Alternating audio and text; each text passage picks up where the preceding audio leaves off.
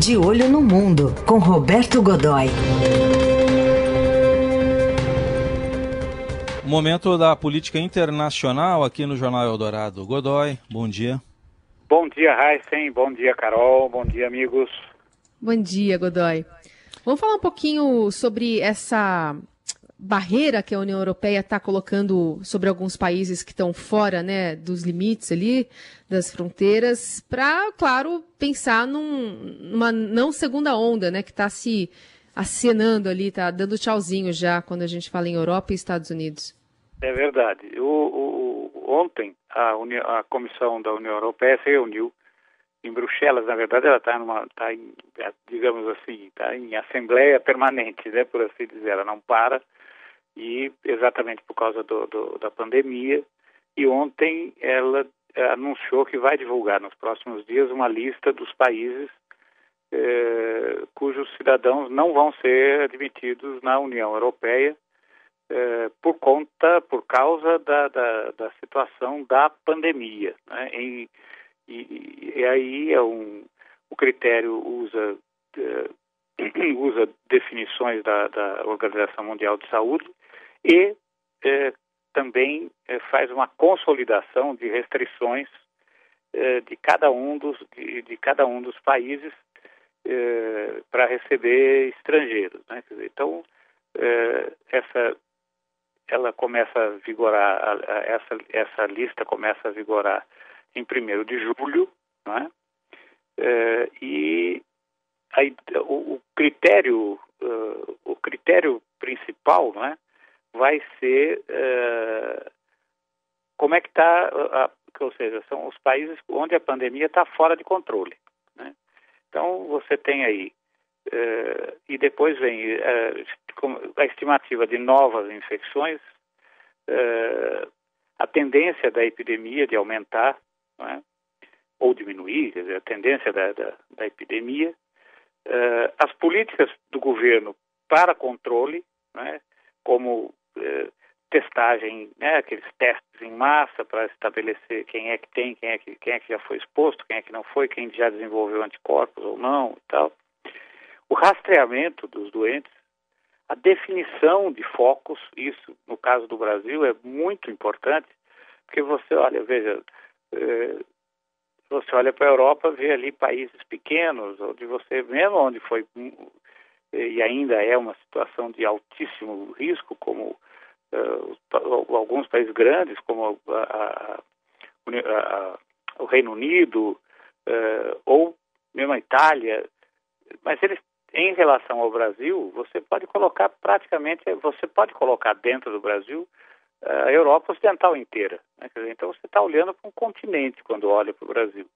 Portanto, essa, essa, esse critério do foco é importante, porque de repente você pode ter um controle eh, nas grandes cidades e nenhum controle, ou um controle muito precário no interior. Pode ter uma situação dramática como está vivendo Manaus, por exemplo, ali o entorno de Manaus, o Amazonas, o estado do Amazonas, e ter uma situação bastante controlada, como é o caso do Paraná. Né? Então, por causa disso, esse vai ser um critério muito importante. E, naturalmente, a prevenção do contágio, e aí é aquela coisa do isolamento social, que ainda é o que funciona. E ontem, Carol e Raíssa, todo mundo estava comemorando aí, é, o ano que vem vai ter uma vacina e tal. Veja bem, o ano que vem, começa o ano que vem. Então, até que você tenha bilhões de pessoas vacinadas, esses critérios vão ter que ser muito bem observados. Né? É, no caso da América Latina, o que constrange é que já são 72 mil mortos, 41 mil no Brasil. Né? Dizer, então, uau! Né? E agora, olha só, o que, o que é interessante aí é que, naturalmente, haverá um certo, uh, também um certo pacote de critérios para as exceções, né, para as exceções. Então, uh, por exemplo, que se imagina né, dizer, que uh, estudantes estrangeiros que são bolsistas nesses países e que eventualmente possam estar nos seus países de origem nesse momento, ou, ou, ou que enfim, mais adiante, tenham que vir, enfim, uma coisa mais ou menos nesse sentido, eles poderão, eles, estudantes poderão entrar, né, dizer, uh, poderão voltar para os seus para os países onde estão estudando, uh, essa empresários, então, enfim, negócios, gente, homens de negócios, e os residentes que eles não têm residência fixa, por exemplo, num, num, na Inglaterra, né? estão no Brasil por alguma razão pessoal, fortuita, necessária nesse momento, e tem que voltar para lá. Então, uh, o que se pretende é criar uma, um, uma escala, uma escalada de, de, de, cuidados, diplomatas também, vamos lembrar disso, diplomatas vão estar fora, uma escalada de, de cuidados que vão desde a da, da, da apresentação de um teste recente indicando que não tem, não, não, não tem, não está contaminado, ou que já passou da fase, ou que eventualmente já desenvolveu anticorpos, enfim, desde até uma, uh, uma quarentena. Isso naturalmente vai variar de acordo com uma negociação que ainda não foi aberta e que se pretende seja feita pelos ministérios de relações exteriores eh, dos países diretamente envolvidos.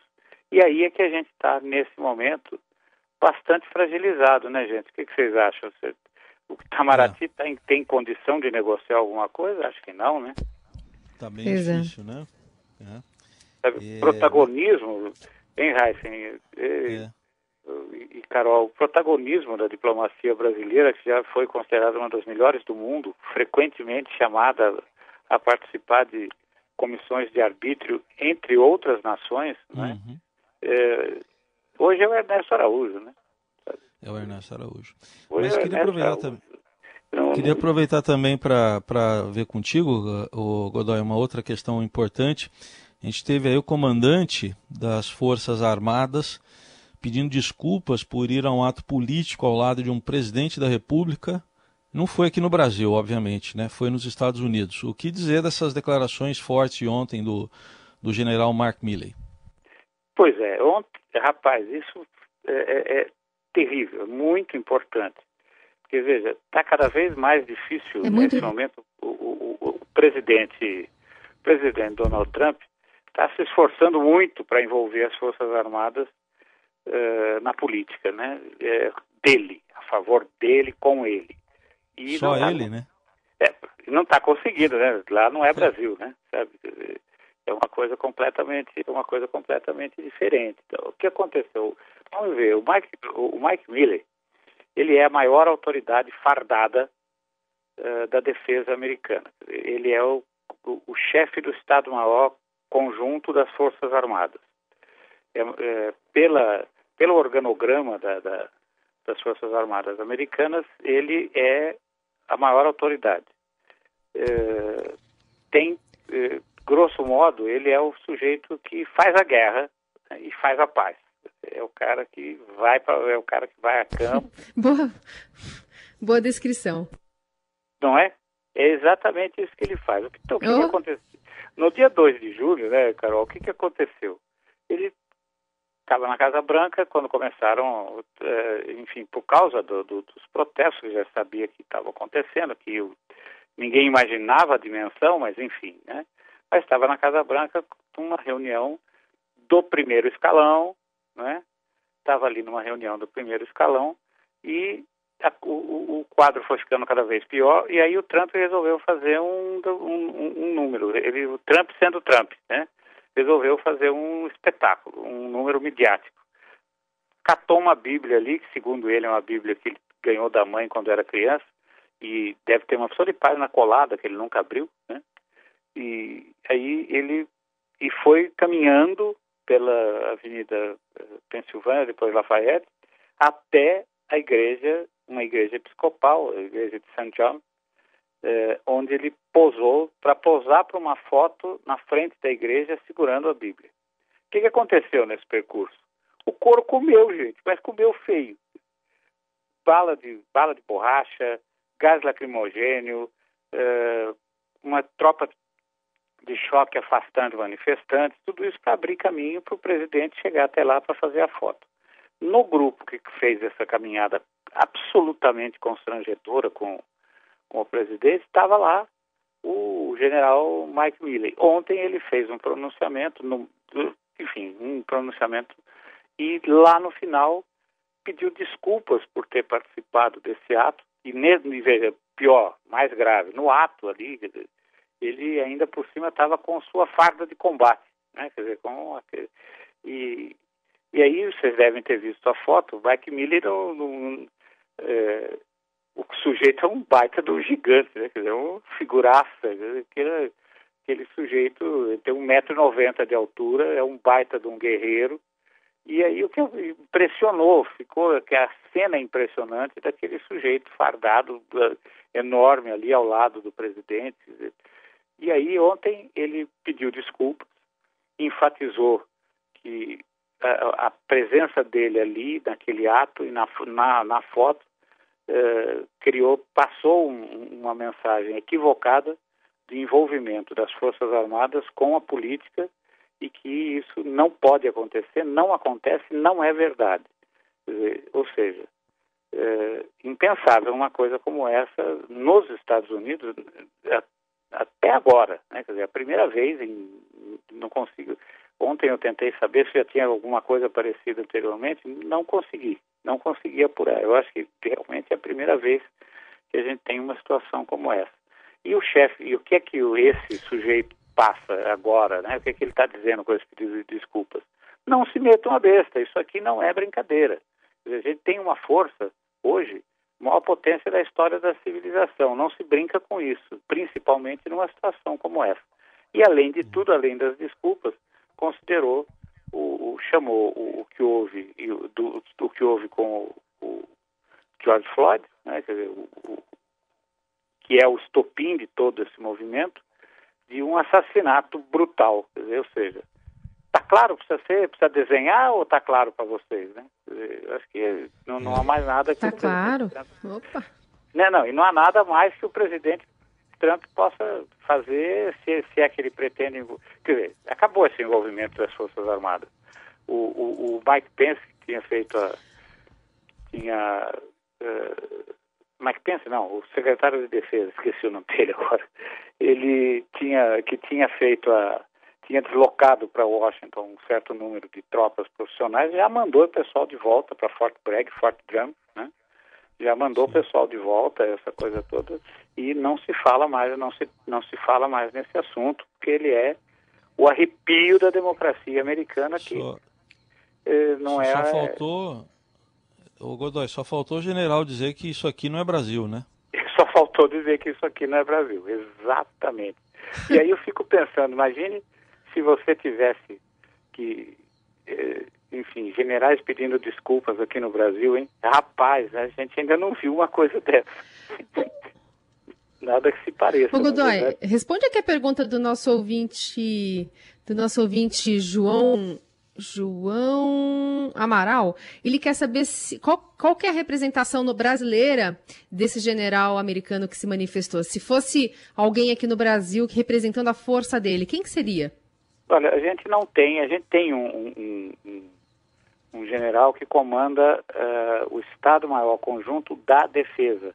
Ele é, mas ele não tem nem de longe a expressão que tem o, o que tem o, o chefe do Estado-Maior Conjunto uh, das Forças Armadas Americanas. Ele uh, aqui a maior hum. expressão, a maior expressão nesse com, com essa atribuição é o é o ministro da Defesa, o, o general Fernando Azevedo e Silva. É, é, o que mais se tá. aproxima. Mas na verdade, na verdade o que a gente tem aqui é que os, as três forças eh, são bem departamentais, bem bem estanques entre si. Né? Então, cada, cada um dos comandantes das forças tem, um, tem uma expressão muito grande aí. Diferente do que acontece. O, o Godoy, querida, só para Claro. Queria ainda, para encerrar contigo, é, uma avaliação sobre como o presidente Trump tem reagido, né? Ele está vendo aí alguns generais se afastarem, é, ser criticado até por pessoas do próprio partido na condução da pandemia, no momento em que tem que pensar também em campanha eleitoral, novembro está chegando e tal. E o Estadão traz hoje essa informação, né, de que o Trump está pedindo aos apoiadores que não responsabilizem a sua equipe de campanha, o partido, caso durante alguns comícios, alguns eventos que já estão agendados. Interessante ver como ele está lidando com essa pandemia, né? Pois é, se eu fosse um, se eu fosse um seguidor, se eu fosse um seguidor do Trump, não sou, né?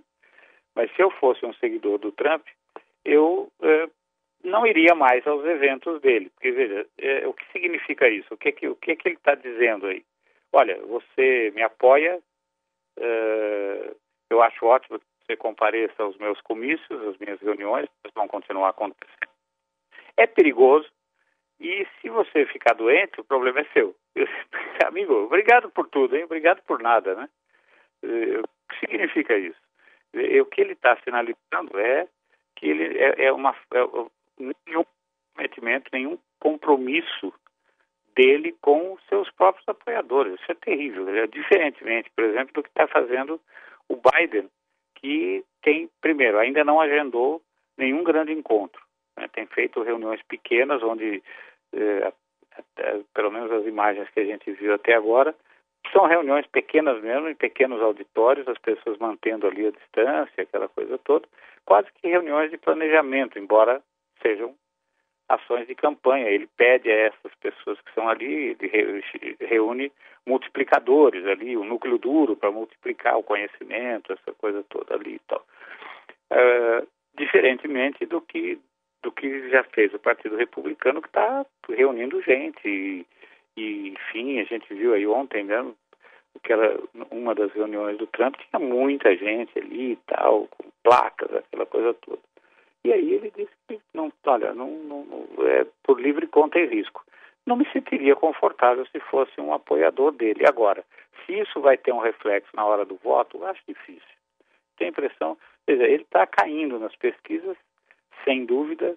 Vai ser uma eleição mais disputada do que se imaginava antes da pandemia, quando ele parecia eleito, com 47% dos votos e, uma, e com a, a flechinha do índice indicando que ele estava crescendo, né?